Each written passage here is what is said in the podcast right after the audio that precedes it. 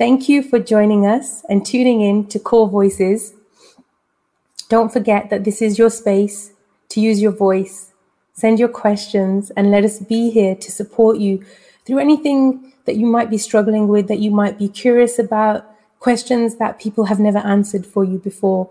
This is a non judgmental, open space. I ask you to be mindful of that in the comments and to know that sometimes things are not so easy to talk about. Um, so before we jump in with any judgments or negative comments, if we can just pause and breathe and just be more supportive. I'm really grateful for everybody. This is wonderful. We've got India, we've got Portugal, London, Spain, Germany. This is beautiful. and more Delhi. I like this. I hope you're all staying safe in lockdown.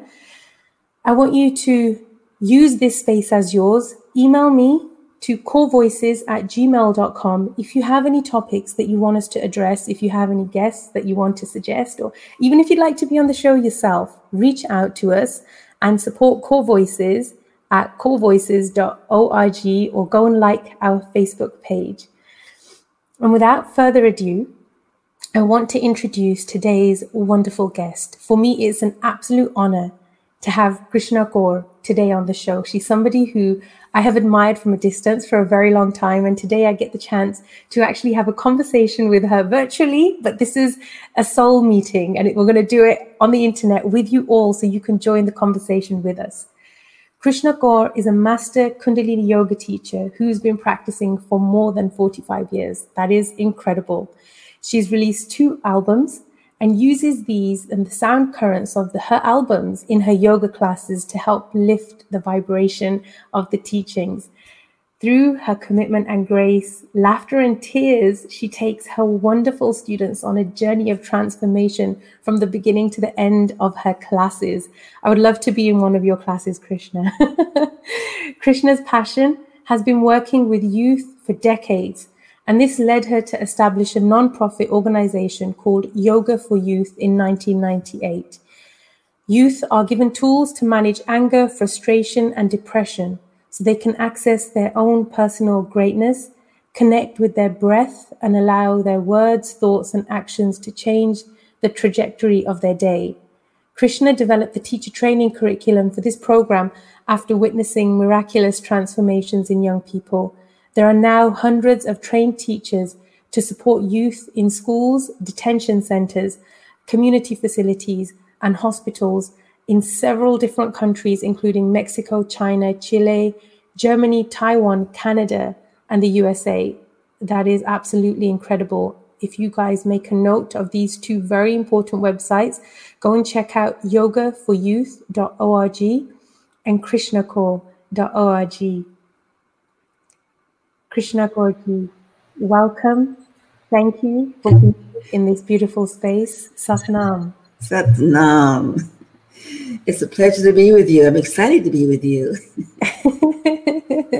I love that we can connect internationally. You're in LA, I'm in London. We've got a wonderful audience who is joining us from all parts of the world. That's amazing. I love that. Hello, hello, hello. I would like to say hello in your language just to make sure you were felt greeted and connected with. But it's beautiful to have you here and to be with you. Thank you so much for being on the show, Krishna. Um, I want to ask you, how are you with the current climate of things, specifically the racial climate around Black Lives Matter? How are you? Wow. How much time do we have? as much as you want. Actually, I'm I'm doing great. I'm totally grateful for everything that the Guru has brought. I'm grateful for all the universe has opened up to us. When this all kind of hit, except for Black Lives Matter, I was in Africa. I was doing a level two there in Ghana. Mm-hmm. Again, people from all over the world. And uh, I found myself looking up into the beautiful open sky and just saying, What do you want? You know, what do you want from us, oh divine one? You know, here we have uh, the the uh, COVID virus that's happening. We're having uh, uh, things happening in my my community, my Sikh Dharma community, that are causing us to have to really look at ourselves a little bit more deeply. Mm. And then not long after that, we get Black Lives Matter. It's like, yes, yes to all of it. And it all has a purpose, it all has a function. And for me, it's like, a, I say it's like, a, it's like an earthquake, but it's more of a consciousness quake.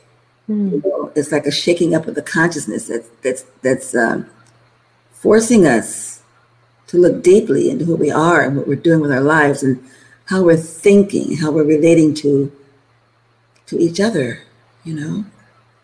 Absolutely. I realize that our culture is uh, is steeped in all the things that we're dealing with, steeped in everything. You know, just the idea of uh, of looking at Black lives. They've been around for 400 years. You know, are you just now noticing? Absolutely. You know, and if you're just now noticing or getting another hit, then what happened between the first time you noticed and now? You know, and so it's it's on both sides. We're having to say, what am I missing? What did I miss? And how can I assure myself, my family, my community that I'm not going to miss this anymore? Mm-hmm. You know, but we have been actually um, raised by our culture, taught by our culture. We have been indoctrinated by our culture, and all the things that our culture holds, we hold also. Mm-hmm. And for us to stand up against that takes a lot of courage, a lot of practice, a lot of courage, and a lot of caring, a caring that's so deep that it goes beyond our personal needs and desires. It goes beyond all of that. Mm-hmm. We look at what is, how do we want this land, this world, this nation, this culture, this civilization, this community to be going forward? What can I, what can I leave here that will allow it to be uplifted in a way that everyone feels nourished? So I'm on that trip. I'm on the idea of saying, okay, you know, I'm being safe. I'm I'm quarantined in my home. I'm not traveling, which is weird because I travel a lot, you know, and I have had to cancel all of my my traveling engagements. Uh, so it's a little strange and it's it's interesting. And learning to do things online, which I've been a very uh, I prided myself in being a very committed anti high tech person. And so here I am, you know, having to eat those words, having to just take my little low tech self and raise it up a bit, you know. Otherwise, I can't be with my people who are all over the place. I have to be with them, you know. So there you go. It's an opportunity for us all to be trying to learn in different ways, right? That's right. You know, uh, I keep thinking about the days when we had those punchy typewriters, you know, ding, ding, ding, ding, ding, you know and here we are and it's uh, it's interesting because as these technologies are advancing in a way that makes things more accessible we realize that, that they're not always true. The things that we're engaging with they're not factual like the we thought the books we read in high school when i was growing up were factual you know? Well the internet and all these things it's not factual it's personal. Yes. And to be able to sift through that and decide from all of that where do i sit what do I really believe in, you know? Mm-hmm. And for that, I think it's, it's forcing us, it's forcing us, I think, uh, to really access and look deeply at our, our core beliefs, you know? And these are things that were cultivated by our parents, cultivated by our culture, but cultivated by the times. But we each have to own that and find a way to say what that is, you know? Yes. What do you call it? so how did you feel when you heard the news about George Floyd? I mean, he's just one of many who have lost their lives, Black people who have lost their lives in just recent weeks. How did that make you feel? Well, you know, uh, there was a song. It was a um, a beautiful song that was used to be sung. I'm not sure if it was in the churches or if it was even in the theater, where it said, "Another man than gone." Another man done gone. Another man done gone. And that's what I felt when I saw the others who were gone. You know, I mean, I, have seen so many, so many whose lives have been just snuffed out. I've seen so many who have been choked. You know, I have not witnessed a lynching, not like they used to have, but I've witnessed lots of other uh, more subtle lynchings, mm-hmm. not so dramatic as hanging from the tree. But still, a person's life is has been snuffed out. And it's not always the physical life, it's sometimes just the spiritual life, it's the mental life, it's the emotional life, it's the intelligent life, you know, it's the creative life that gets kind of like choked out and not allowed to uh, express itself. So when this happened with uh, George Floyd, it was just it was another one, but it changed when everyone took to the streets. Yeah, that's that's the only change. That's the only difference is that somehow, because of COVID, people were home, they were quarantined for two months, and they just was glad to have an excuse to get out there in the street, you know. So it was an opportunity, but it was also the times as well.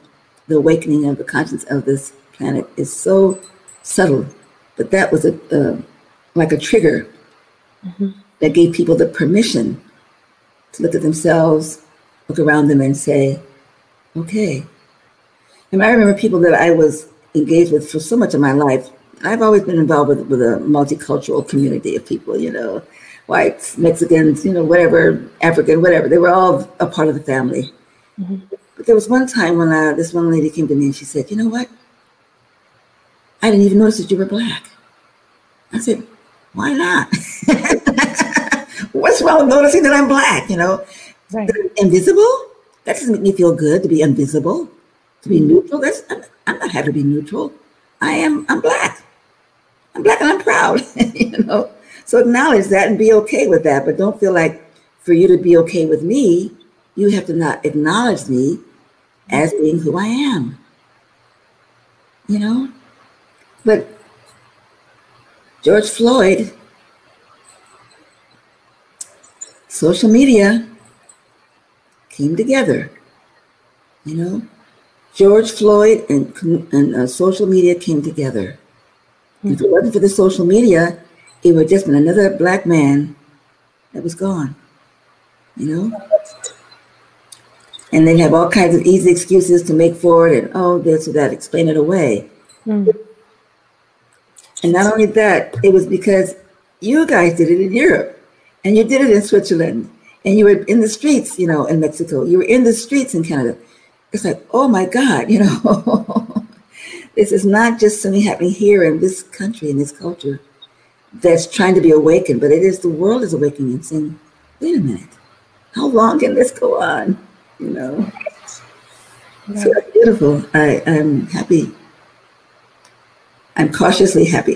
yeah, and I think what you said is it's really deep because for you this became normal, right? It's just another man, another one gone. And I think in the eyes of the world, the difference was we couldn't close our eyes anymore. We couldn't claim ignorance anymore because that video went across the whole world. It went viral on the internet where people are seeing the life leave George's body in such an inhumane way because we're taught and conditioned that society is built to serve us and infrastructures are put in place to protect us. Yeah. We hear stories that contradict that, but if we haven't experienced it firsthand, we tend not to believe it.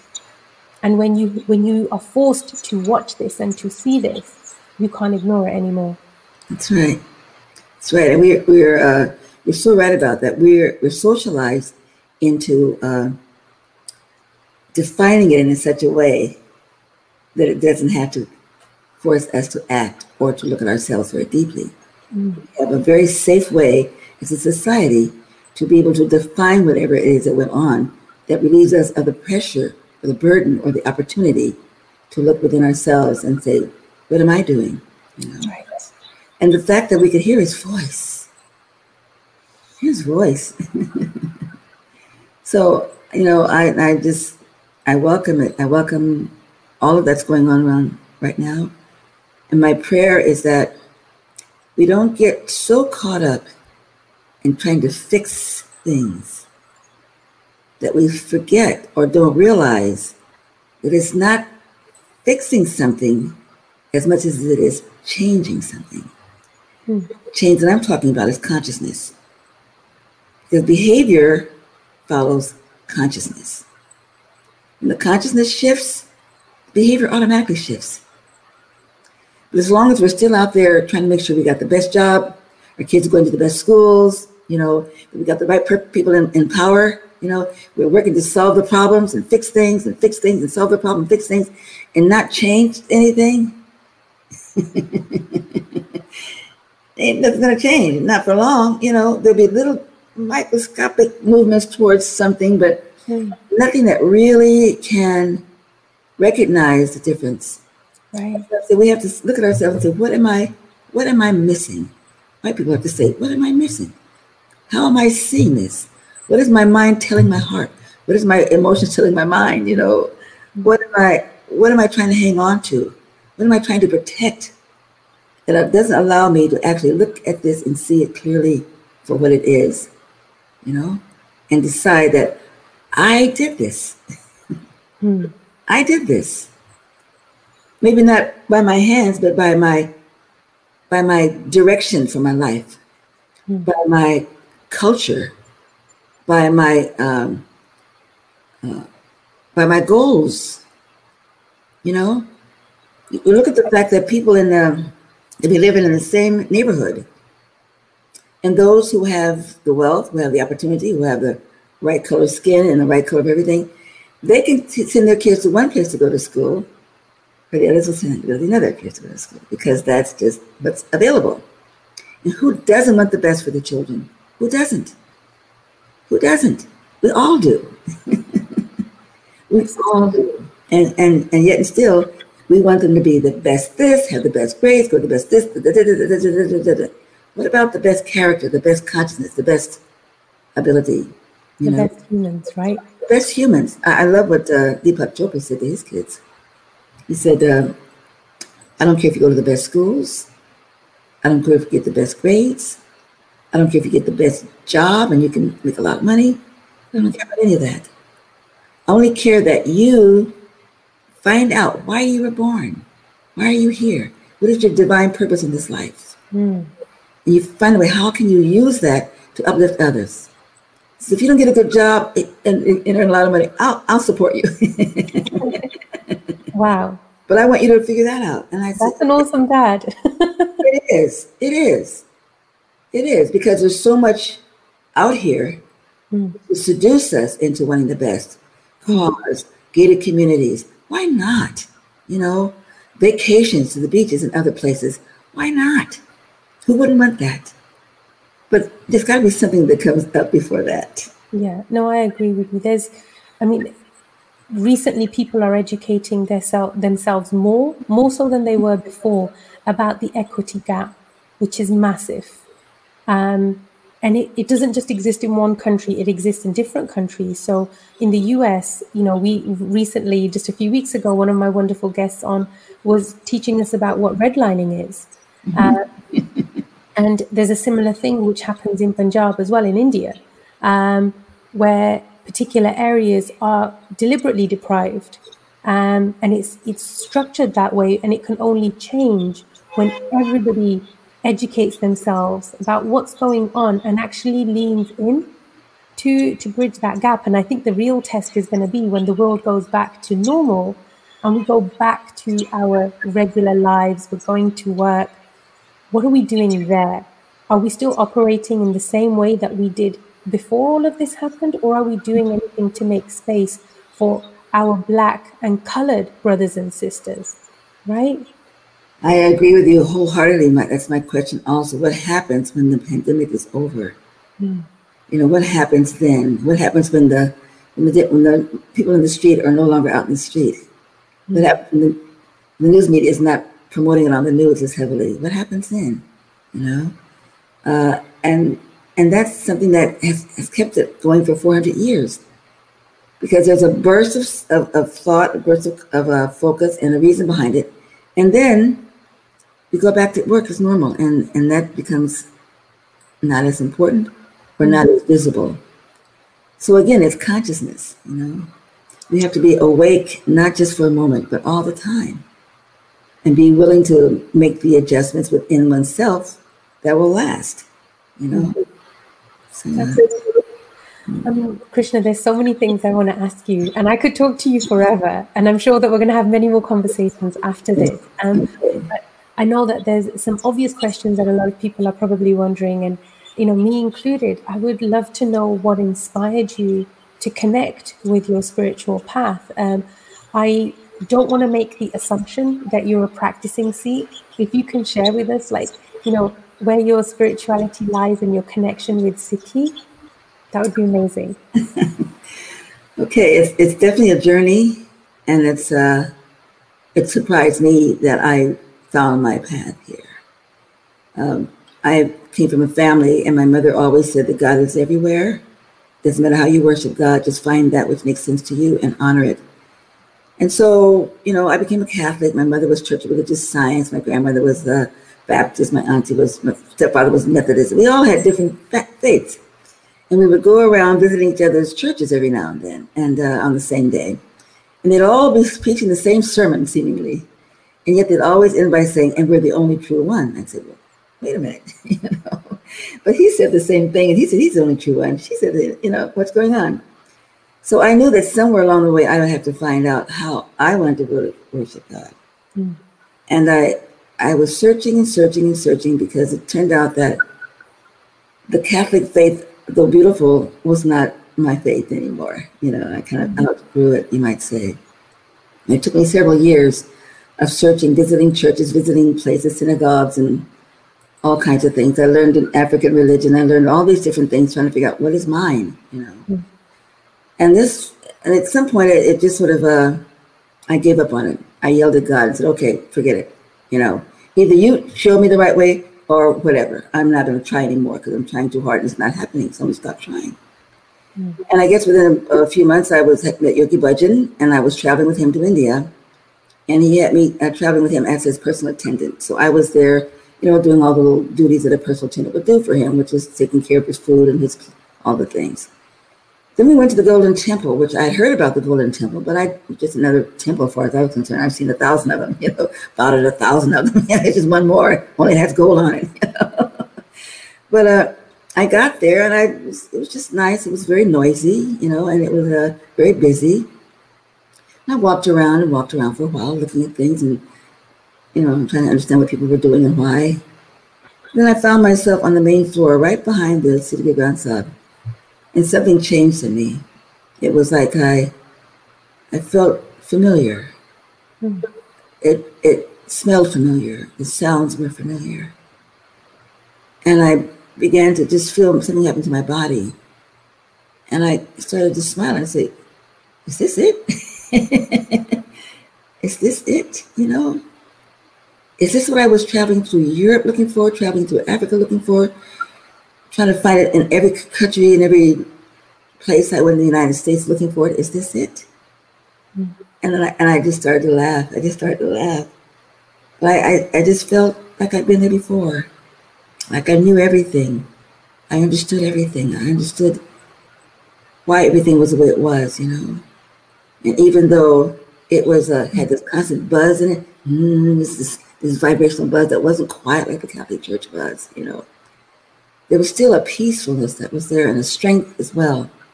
People coming in and out, moving through it. It just felt like this is just your everyday life.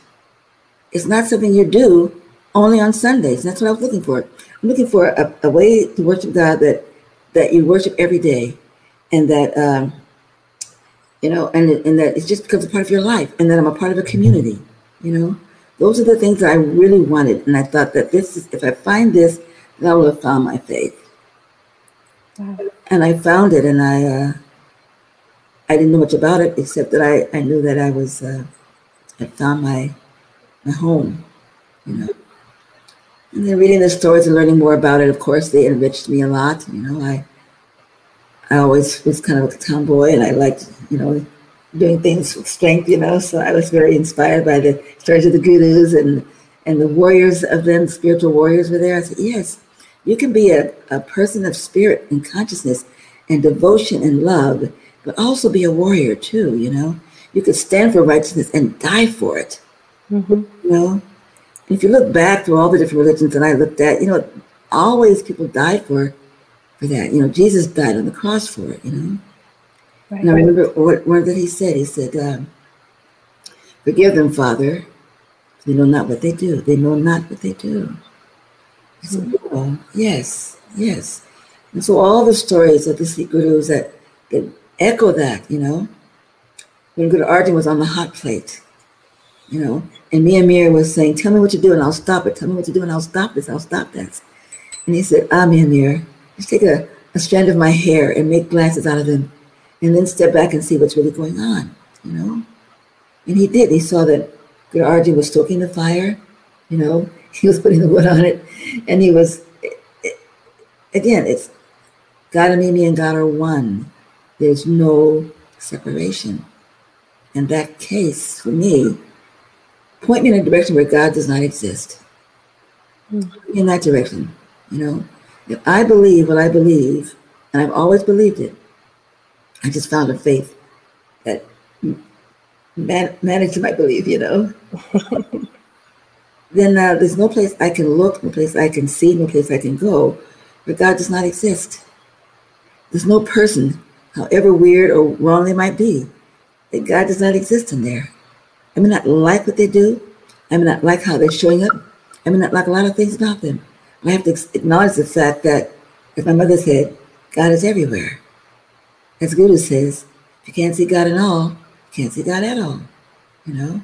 Right. So God, the, the Ardas every day, it says, uh, see, see the faults in others, and then unsee them. see. You're not denying, you're not pretending that something didn't exist. You're seeing this is wrong, this is not right, this is terrible, this is hurtful, this is this, this is that, this is great, this is wonderful, this is stupid. And then unsee it. Unsee it. First you see it, then you unsee it. Because you then, the mind sees it, then the spirit comes in and says, yes, but, and this too is God. Wow. So I I live my life on that, and I, I and I find myself slipping, and I find one of those quotes that reminds me, reminds me, and it doesn't mean that I'm demeaning something or standing up for something. It just means that I'm, I'm, I'm God and Mimi and God one, you know. and that's and that's it. So I find that bowing at the Golden Temple, bowing at all the places of pilgrimage, you know, taking the ablution, doing my bath, doing my japji every morning, all these things reinvigorate and remind my soul, my conscience, my spirit, my fears, and all that of who I am mm-hmm. and who's taking care of me and why I'm still here. Beautiful. Just wow. I mean, everybody has their own path to finding their destiny and their calling. Um, we often think, and a lot of Punjabis and Sikhs think this way, that we inherit from our parents, you know, because my parents, technically, the name Kaur and Singh can't be inherited. You have to give your head to receive those names because they're not just names, they're titles that you have to uphold and honor. But we've fallen, we've fallen into this cultural tradition that because my parents had this in their name, it means now they pass it on and that becomes my name, almost like the culture of when you get married and you change your surname and all of that good stuff. Um, for some people, it's a little bit, little bit difficult and challenging to comprehend that. How can it be that you can come into an unknown space and connect the way that you did from the heart? Because they think with the mind, they think it has to happen in a different procedure.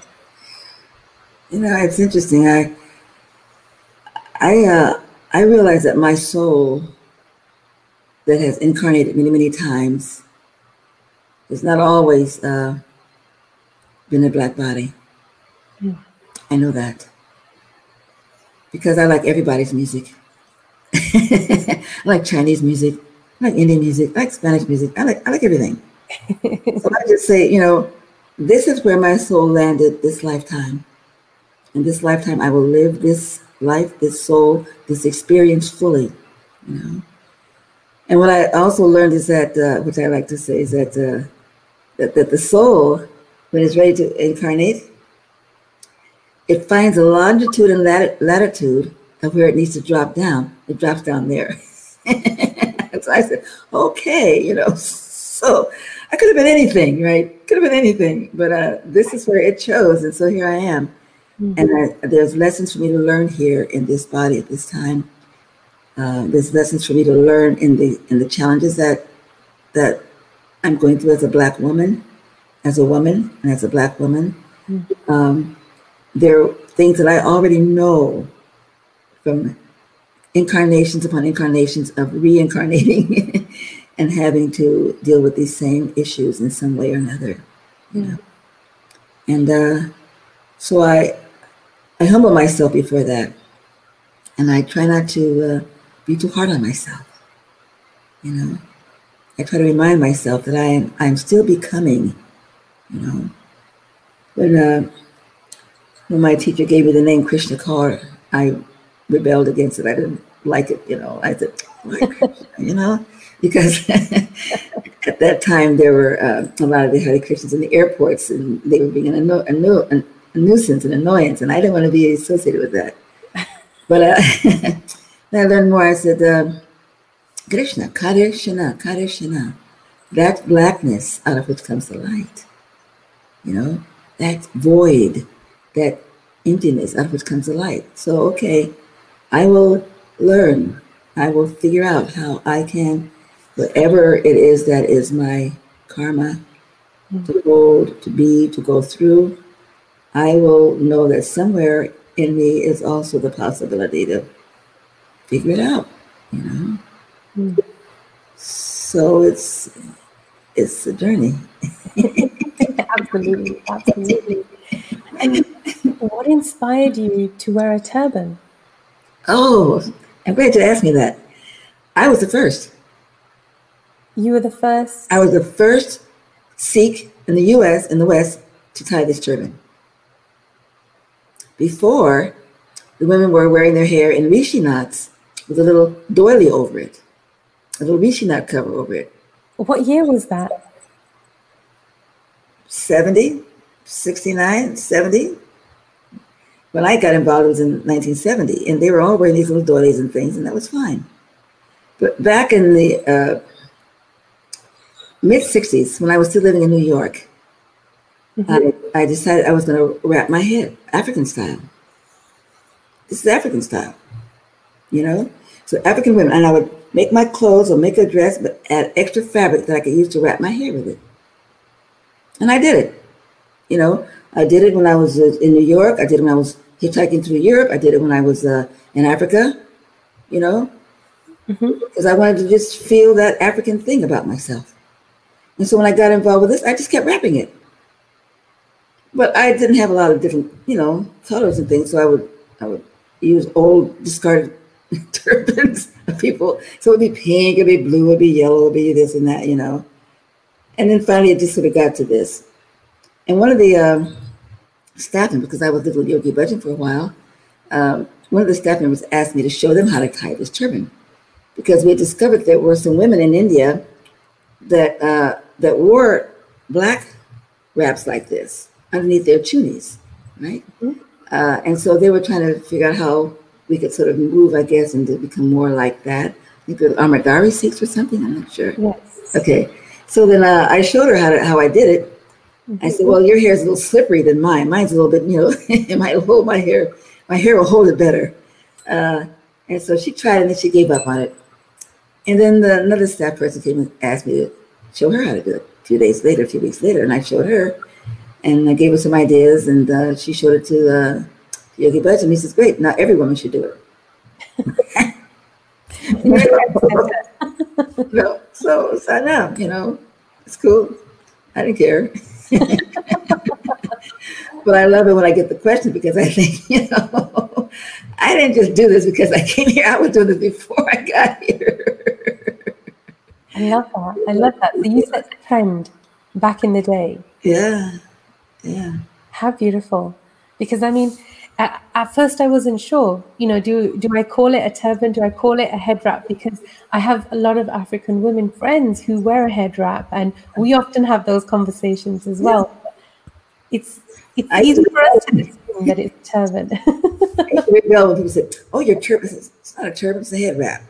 Mm. You know, yours may be a turban, mine's a head wrap. but now I soften my little attitude about that, you know. okay, okay, it's a turn.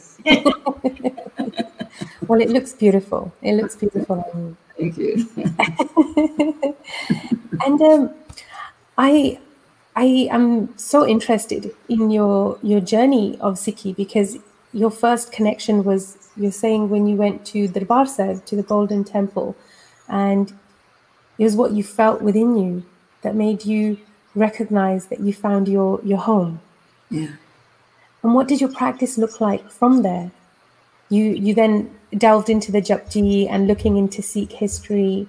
Did you look at? Did you read up anything else, or what else did you do? I'm I'm really interested. well, I, I did. I did a lot of reading, um, but mostly I, I didn't try to rush into all the intellectual information about it. It was mostly the experience. Since it was experience that I recognized, that was what drew me. That's what keeps me, and that's what uh, fueled me. I'm still not a very intellectual person when it comes to all the historical knowledge and wisdom of it, but I, I, I know I know what it means to me, and I I gravitate towards all the all the history that I understand about it. You know, so it was a gradual process. I started off first just uh, you know learning learning to read Japji first phonetically, and then reading the Gurmukhi. Um, but I was also learning a lot about the mantras. I was very attracted to while I was in India, I was drawn to the Ek Onkar Satnam Siri Waheguru. That just took my heart, mm. took my heart. And uh, I cried. oh.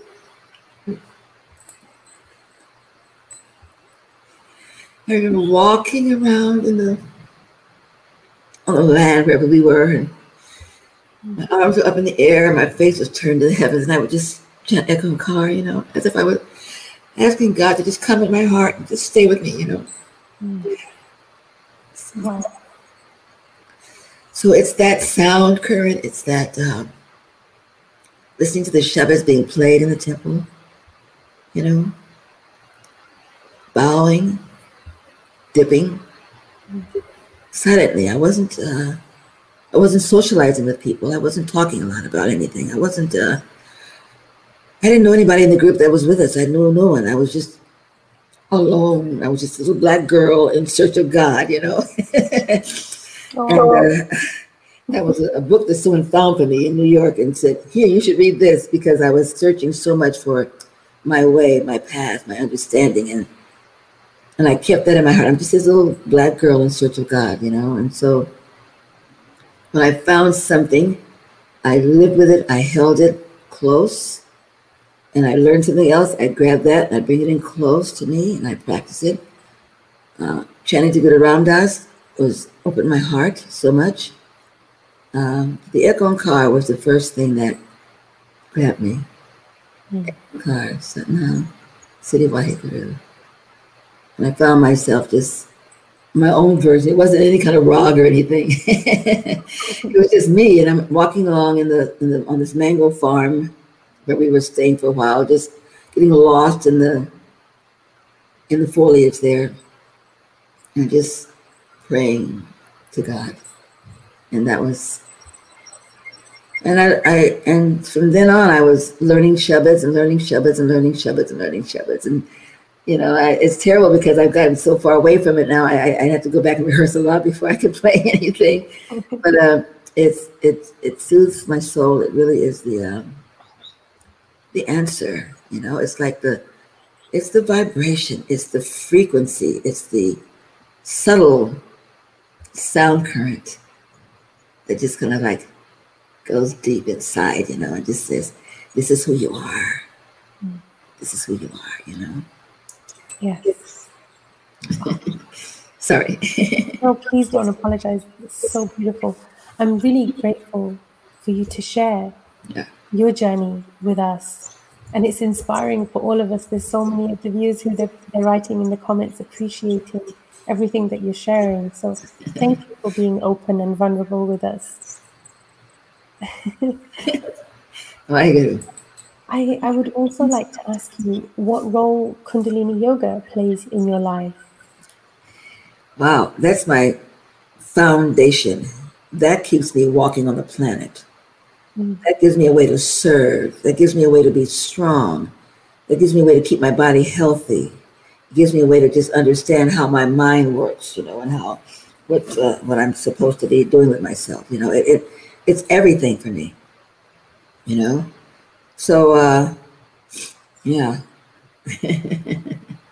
so, so 45 years you practiced. Yeah, for gosh, since 1970. Wow. Practicing and teaching, you know, since 1970. I taught my first class in, I think it was October of 1970, you know. Wow. And uh, I didn't know at the time that I that I could teach anything. Uh, you know, I had no idea that um, that I knew anything. I've been practicing it for months. It was changing my life for months. Uh, it helped clear my head for months. Uh, it gave me a place to land for months. Mm-hmm. But I didn't know that I knew enough to teach anybody. But then I was pushed out to teach. and I taught, and I was shocked at how much I knew, how much I understood. And and I was I was good. It's like I've been teaching all my life. you know, and it just sort of planted the seed and I began to teach from then on, you know, and that was just my that's that's that's my container. Hmm. You know. And what inspires you to keep teaching today? Same thing this, that I've always done, just sharing with others, just seeing how much how much we can shift something inside of us. When I talk about uh, Black Lives Matter in terms of not uh, not just trying to fix things, but to change our consciousness. Mm-hmm. In order to change your consciousness, sometimes you have to still the things inside of you that are interfering with you being who you are. Mm. That's stress, that's trauma, that's drama, that's attitude, that's habitual way of seeing yourself in relationship to your world. That's all of these things are ingrained in your soul, but also in your organs and your glands and your nervous system and your brain. And all this stuff is affected by this frequency, right? And uh, until that can become stabilized, until that can be so I need to uh, have a little tissue here. I don't have anything handy. May I take a little break for a second? Yes, of course. I have a good tissue. Keep no it, problem. No problem. I'll be right back. No problem. So beautiful to have Krishna Kaur with us to share everything that she's been sharing. And it's always beautiful to get an insight into somebody's personal experience. It's often different to what we see from a distance. Um, and things might look easy, but I don't think there's any path that is actually easy when you're walking on the path. Um, and it's easy to throw judgment. Um, that's something that I've seen and experienced myself that people judge before they try to lean in and understand. And I'm grateful that everybody here in this space is so supportive to being understanding and trying to learn because this is an opportunity for us to better ourselves, learn from each other's experiences, and improve. Hi, Krishna. Thank you. Thank you. Well, you know, I uh, I grew up in the theater, uh, and I was a dancer, so uh, my body was very strong, and I always used it a lot. You know, and I I always go to it to, to find myself uh, defragging myself, you know, and so forth. So doing yoga was just a, a natural, easy slip for me to come into, you know, just to get my body stabilized and neutral and healthy, keeping it healthy. Uh, so it, it, it, fuels me on that physical level, which is why I think that there's a wonderful combination between Sikh Dharma and Kundalini Yoga. You know, it's like the the yoga keeps me as a warrior, keeping myself healthy and strong, you know, and the Dharma keeps me as a being, as a human being, you know, as a conscious person. It, it just it so they work together, and uh, it's my way of also just being able to help people. At first, I thought I just wanted to make sure that my community was going to be okay, the Black community that I served. And I went down. I was teaching in my community first of all, and then I discovered that, gosh, you know, this technology will help these kids who are in the gangs to deal with their anger. It'll help people who have been abused to stop feeling frustrated. It'll help people who have uh, have illnesses because they're holding so much stress in them. It'll help them to heal from an organic way inside of themselves. It'll give them an, uh, uh, an option. Mm. It gives them a chance to change their mind, you know? You can change your mind. You can change your mind. You can change your frequency. You can change what you're thinking. You can change the way you're thinking. You can change the way you feel about yourself. You can defrag yourself. you know? Defrag, right? so put everything in a place where it, it fits, it's working there, and it starts to get a little bit miscombobulated, you know, go back and readjust, reset. Hmm. Reset. You know, and, and that's what I, I I want these children to know. That's why they know much to begin yoga for youth. Yoga for youth. I want them to have a way to reset. I want to I want to help disrupt that school to prison pipeline hmm. that these kids are caught up in, that the system is pushing them through hmm. because these private these prisons are now privatized, you know. Right, that is privatized.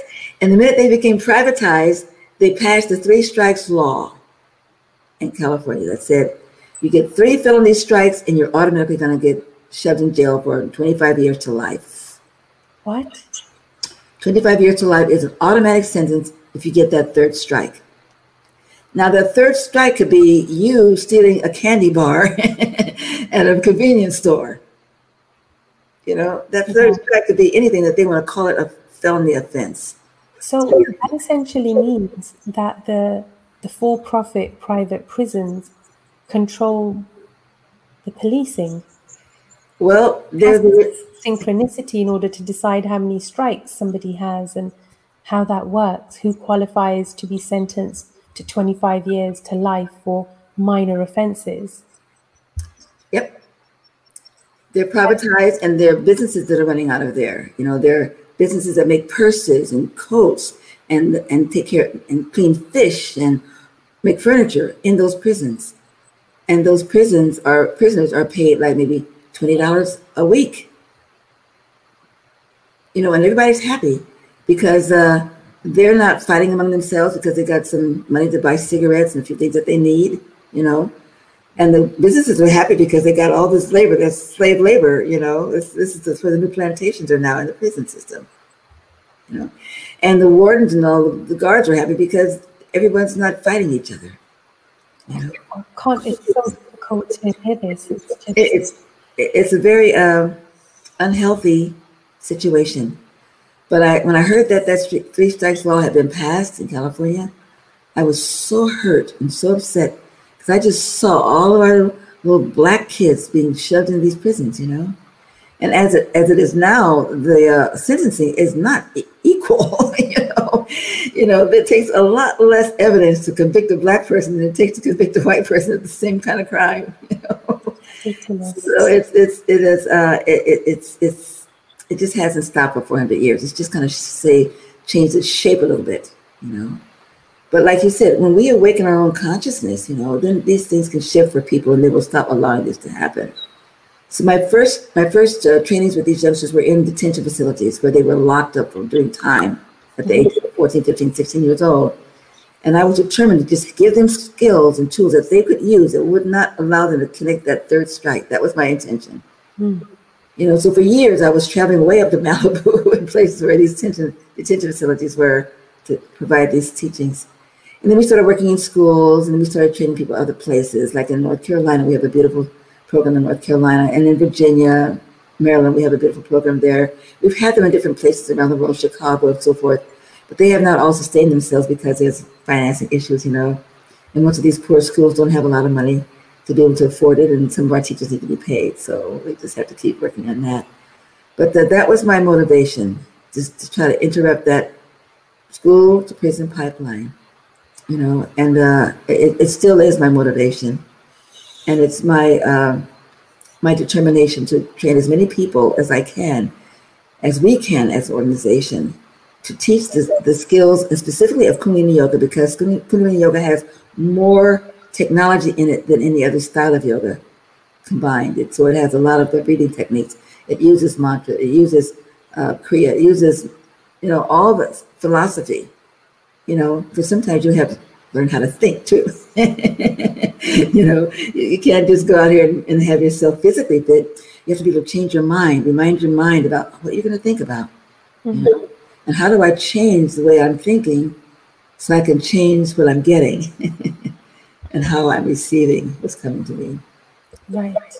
So it's a really, it's really a very uh, important program, and uh, I, uh, I welcome everyone to, you know, to support it or to think about it or to look at ways that we can give our children a better chance at changing the way they allow the things around them to affect them. I think we all have a responsibility in that, and I'm just, I'm really, I'm learning a lot in these beautiful shows that we're hosting every week. I'm being educated at the same time, and um, I'm really truly grateful for that. I'm really sad to know that as humans we can still behave like this, but the one thing that you were talking about earlier was Guru Arjan Dev Ji on the Patita on the hot plate. That it's him everywhere. It's ultimately everything is within Guru's hukum. That doesn't make any of it okay. Yep. Is that we have to see where we can show up to act and to support and come together as a community. And I'm grateful that you're doing the work that you're doing. And I want everybody who's tuning in to go and support Krishna's amazing work, go and check out yogaforyouth.org and see how you can get involved. You have you can all step forward to support the people, the vulnerable people, young people that need this support. Um, so as we were discussing before we uh, went live, um, I was sharing with that I've been practicing Naad Yoga from the tradition of the six gurus for the last almost 18 years. Um, and the technology there is centered around learning how to master your emotions and communication using the rags and the shabad of the guru as well as the musical instruments. Yes. So I do a lot of work around mental and emotional well-being and when I'm in LA I would love to come and support the work that you're doing. Oh, that'd be so exciting if you did. It'd be such a treat for them. And for me and for our teachers, it'd be wonderful to have you do that. So you know? this is this is um, a genuine, like a real thing that I want to happen. That's why I'm doing it on a public platform. Okay. okay. Corner. Hold you to it.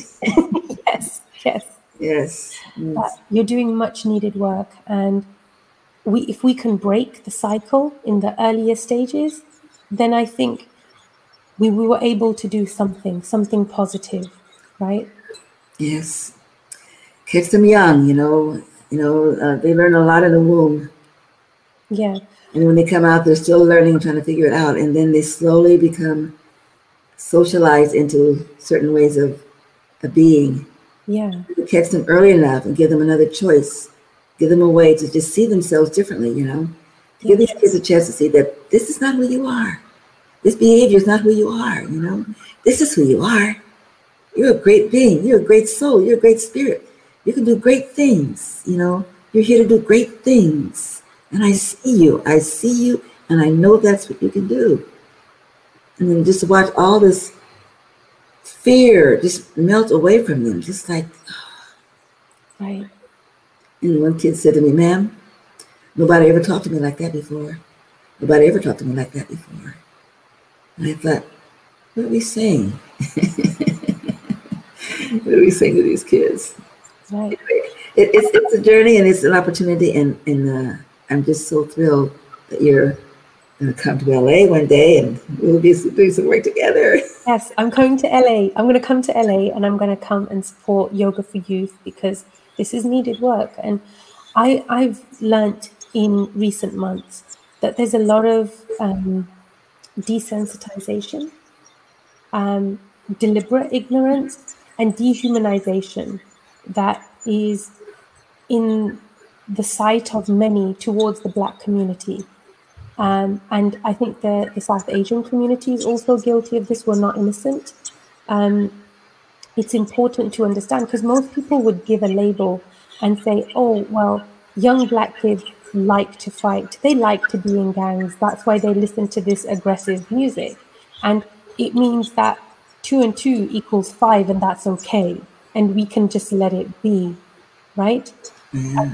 Once we step in and we see them as our brothers, as our fathers, as our uncles, as our sons or daughters, whatever gender they may be, to identify them as ours then we we feel a responsibility to step in. And that was the calling from george floyd's mouth when he called for his mother right?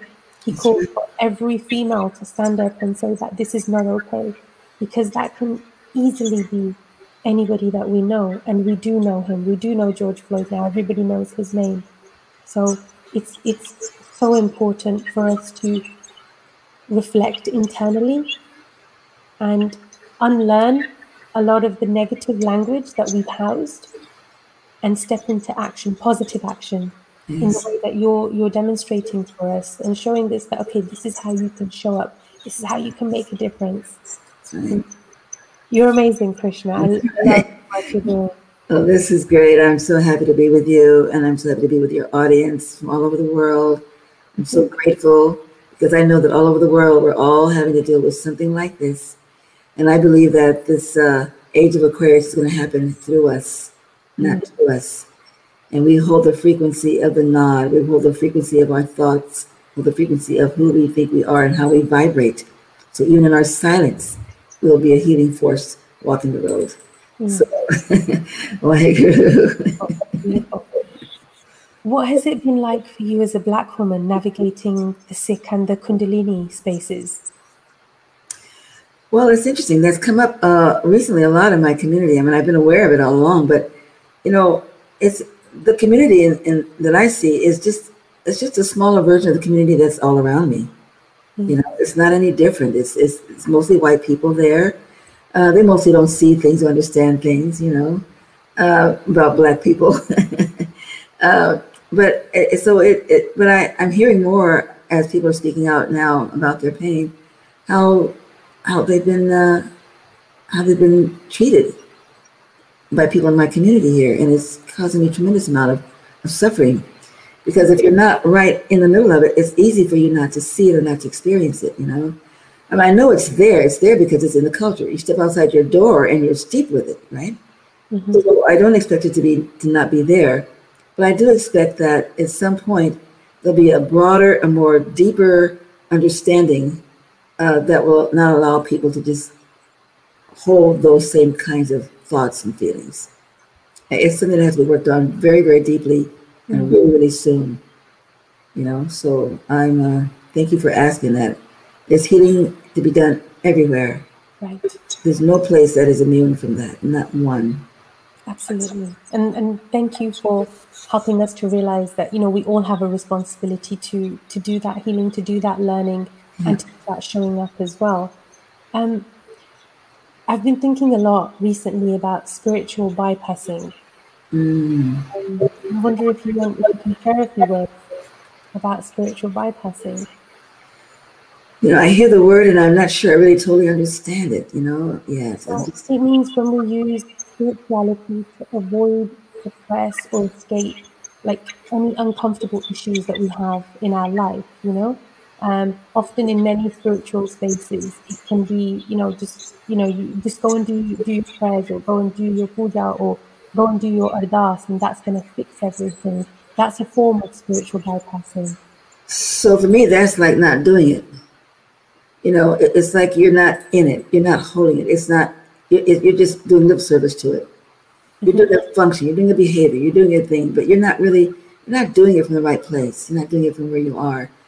So yeah, yeah. If, if that's what spiritual bypassing means, and yeah, then then uh, there's a lot of that going on everywhere. You know, again, it's the culture that we're steeped in that supports that. It keeps pointing us in certain directions. It's behavior.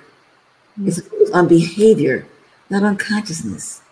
You know, not on not on, on on knowing who you are and behaving and acting and reacting from that place of who you are. Mm. You know? So it all falls in the same place. If you're not really being you, honestly being you, owning you, then what are you doing? You know, you're playing a role. You're playing. You're doing a, a function. You're doing something, but you're not being you. And uh, and and yes, the churches are full of them. The synagogues are full of them. The gurdwaras are full of them. You know, it's everywhere. It's mm. everywhere. And and uh, we've been somehow distanced from taking responsibility. If I'm doing this, then I'm doing it. I'm not doing at it. I'm doing it. If I say this is my faith, then it is my faith. I'm following it from here. But the but we're so socialized into appearances that we can get away with just appearing to do something, get away with showing up, like you said, you know, mm-hmm. without really being present. Mm-hmm. Showing up is not the same as being present, you know. But more than anything, it's like not being true to yourself. Right. Who do you who do you who do you care what people think about you? Why should you care? I don't care. I don't care. I don't care what anybody thinks about me. It's what I think about me. And if I'm telling the truth, if I'm being true to myself, I'm the one that has to judge that. I'm the one that's going to be affected by that. I'm the one that has to stand up with myself in the mirror and say, are you lying or are you telling the truth? You know? Right because I can play. I can look like I, I can wear all this stuff. I can do that. You know, I've been in the theater. I love it. I know how that goes. You know, you know. But uh, I'm not in the theater right now. Hmm. Except that Shakespeare said, he said, the whole world is a stage. Hmm. And all the men and women are merely players, you know? And they have their entrances and exits, and at any time, at any time. They can either show up or not. So, yes, we're all players out here. Mm. But what will move you and make you a real artist, the art of life, is when you are telling the truth. That your actions tell the truth of who you are. Your words speak the truth of who you are. You're not framing them for somebody else to have an impact. You're speaking your truth. And it doesn't matter whether it's accepted or not. It doesn't matter if it makes you look good or not. If you are integrity with who you are, with your truth and who you are, then things will begin to open up and you will begin to have an understanding of what your world, your work is in this life, mm-hmm. who you are and what you're supposed to do. You know? It's freeing. it's freeing. I don't have to. I don't have to be what they want, or they want, or this want, or that wants. Ah, I'm free! Yay! yes. Yes. You know why not? Mm. Why not? Yeah, and sometimes the me I the me I be, I don't like it. but I if I see it and own it, then I can fix it. I can change it. I can adjust it. But yeah. if I don't own it, if you don't own it, then you can't change it. You know. Hmm. If you don't own it, you can't fix it. You can't adjust it. If you can't own it, you can't fix it. I love that. Do it. You can't do it, you know? So beautiful. You can't just pretend. yes. And hurt people, make them think that, you know. Exactly. so anyway. No, I love that. It's it, for me everything that you're saying. It's what Sikhi calls you out on is the difference between ritualistically bowing your head and giving your head, surrendering right. the ego, and right. serving a greater good, a greater cause, right? Connecting with humanity, being one. That's what Sikhi is supposed to be. So I, I absolutely agree with you. That's what we all need to strive to do, and we can only do that when we're reflecting internally to identify ourselves what our shortcomings are. That's where the real work happens. Yeah, you know, Yogi Bhajan used the word, he said, he said, zero yourself. Zero yourself. Just become zero, which is a very refreshing thing to think about that, okay, being zero means I'm, I'm nothing. Mm-hmm. I have nothing, I own nothing. This is nothing, that's nothing, you know. And what what becomes something is what I I create for my consciousness, you know, for my prayer, for my prayer. Beautiful. amazing to speak with you. I'm, I'm learning so much myself. Um, we're coming towards the end of the show, and I want to ask you if you'd like to leave everybody who's tuned in with a message. well, I I guess where we ended. Just be you. You know, honor you. Look back through all of your life experiences and decide what of all of that is really you. Whatever isn't, bless it and let it go. You're not mad at it. You don't resent it. It just doesn't belong to you. Free yourself to be yourself. That's all we need. to be yourself. How beautiful. Oh, Krishna, you're magnificent. thank you for letting me share myself with you, and thank you for sharing you with me and giving me a chance to be with your family, your audience family here. It's it's joyous. It's so. been such a deep honor to share this space with you, and I I absolutely cannot wait to be in LA and and work together and serve together and share together. We'll have fun. We definitely will have lots of fun. we'll laugh a lot, we'll cry a lot, we'll have a lot of fun. Yes. yes. Oh, thank you. Thank you so much from the bottom of my heart for being in this space of core voices and sharing a small glimpse of your journey with us. It's been truly inspiring. And I hope that we'll have you back again to share more chapters from your beautiful journey. Thank you very much. It'll be an honor. God thank, you. you. Thank you, Krishna. And thank you to everybody who tuned in to join us. Don't forget to tune in again next week for Core Voices.